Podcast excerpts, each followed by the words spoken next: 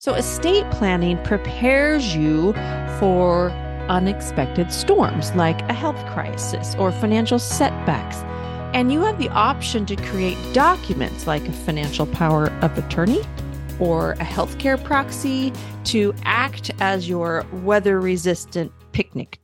Welcome. I am Camilla Jeffs, a 20 year student of money. I'm an introvert who started out broke and full of fear. Fast forward to today, where I've conquered the secrets of getting my financial house in order, become a professional investor, and built a business that supports my family. And I'm going to show you exactly how I did it. We're going to talk about getting in the game as a real investor, building a business to support you, and passing on wealth strategies to the next generation. Think of this as your one stop shop for all things money. This is the Quiet Wealth Podcast. Well, hello there. Welcome back, Quiet Wealth. I'm your host, Camilla, and today we're going to be diving into a very crucial aspect of financial planning. It really gets overlooked a lot, but it can profoundly impact your legacy, and it's estate planning. This is episode 85. And I named it How Estate Planning Can Save Your Family from the Great Inheritance Scavenger Hunt. because we know this happened. So I want to start off with a funny story. This lady is legendary. Her name was Margaret, and she was known for being kind of eccentric and had a reputation for being a master prankster. But she also was very secretive about her money. So when she passed away, of course, her family was very sad and they knew she had an estate plan, but they had no clue where to find it or what was in it. They kind of started this scavenger hunt and they searched high and low. They turned her house upside down. They checked under the mattress, in the attic, behind the paintings. They even like dug up parts of the backyard, maybe that there she had like buried treasure out there. And every family member had their own theory about where Margaret might have hidden her estate plan. Her eldest son, he was convinced it was in a dusty old book on the bookshelf. Her daughter thought it might be inside the piano. And her youngest son was sure that the family cat had something to do with it. so, as weeks turned into months, the family's determination to find that estate plan really started to border on obsession. They even enlisted the help of a local psychic who claimed they could communicate with Margaret's spirit. And so they held seances, hoping for clues from the great beyond. And the community soon caught wind of the family's treasure hunt and they joined in the search, right? Neighbors, friends, even local news outlets started following the saga. And it became the town's most talked about mystery. And people even started placing bets on where the estate plan might be hidden. In the end, though, after months of searching, the family finally found Margaret's estate plan in the most unexpected place. It was in the cookie jar in the kitchen. It turned out Margaret, the ultimate prankster, had hidden it in the one place no one thought to look.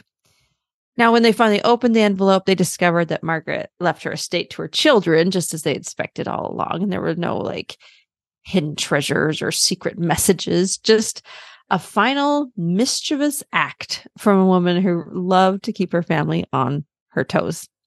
Margaret's sense of humor lived on after she was gone. and, and her estate plan hunt became a legendary story in their town. As a reminder that even in the face of loss, laughter and love can prevail. I love this story and I'm going to do it to my kids.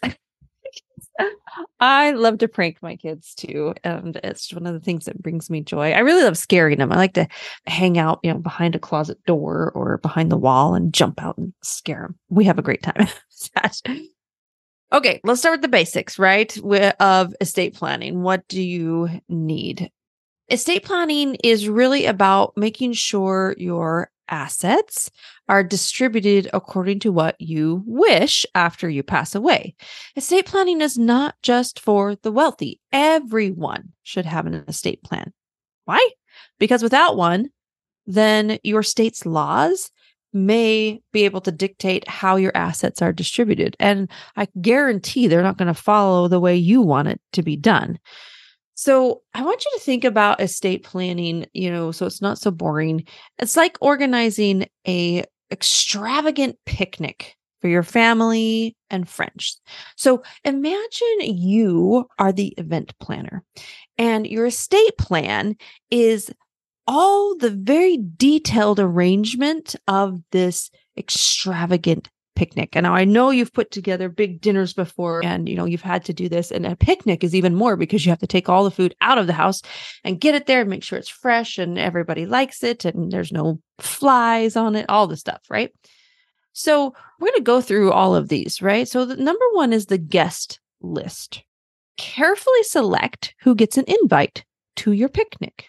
And so estate planning involves deciding who will inherit your assets. And you want to make sure everyone you care about is on that list.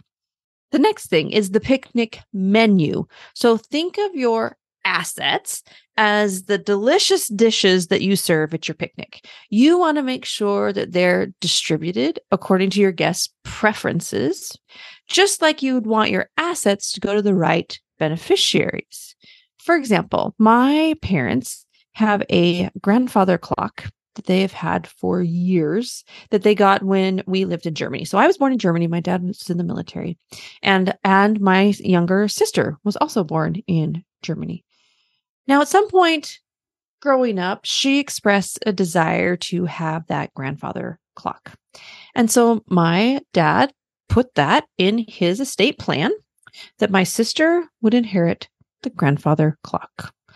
And so he has it very specific because he knows that that's what she really wants. And so he wants to make sure she gets it and that I can't arm wrestle her for it or something, right? Because we all know I would win the arm wrestle. right, Rebecca? I don't know if she's going to listen to this, but anyway, that's like the menu. The third thing, weather proofing. Okay. You want to weatherproof your picnic. So you could bring a tent or you could make sure it's uh, done on a sunny day, right? So estate planning prepares you for unexpected storms like a health crisis or financial setbacks. And you have the option to create documents like a financial power of attorney or a healthcare proxy to act as your weather resistant picnic tent. Number four for your estate planning picnic is keeping the peace. You want your picnic to be harmonious. You want everyone to get along and have a good time. And so estate planning can help prevent all of the family feuds by clarifying your wishes and minimizing any disputes among your heirs. So if you want your family to not fight after you're gone over your stuff, make sure you detail out who gets what. And that's just what happens, right? And then finally, passing on the recipe. So, estate planning, it's not just about what you're serving today, it's about passing down your secret family recipes, which is like your values, your wisdom, your memories to the next generation, which ensures that your legacy endures. Estate planning isn't just a boring paperwork task. It's really like orchestrating a memorable picnic that brings joy and peace to your loved ones, both now and in the future. So let's talk about the key elements of estate planning. So number one is a will. So a will is a legal document.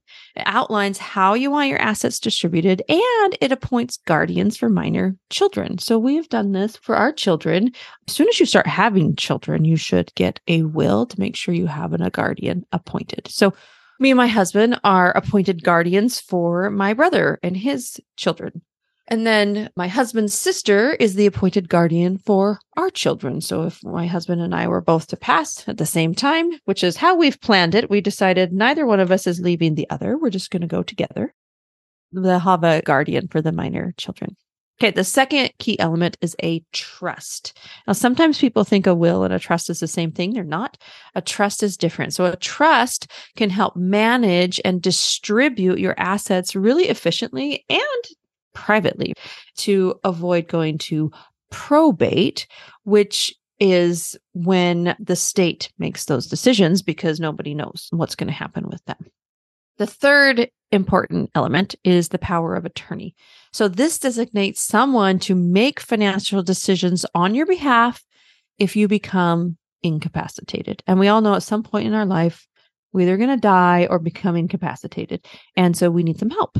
So, who is that help? Now, it could be a family member or it could be an actual attorney. You have to decide what you would prefer. And then obviously talk to that person and say, hey, would you do this for me?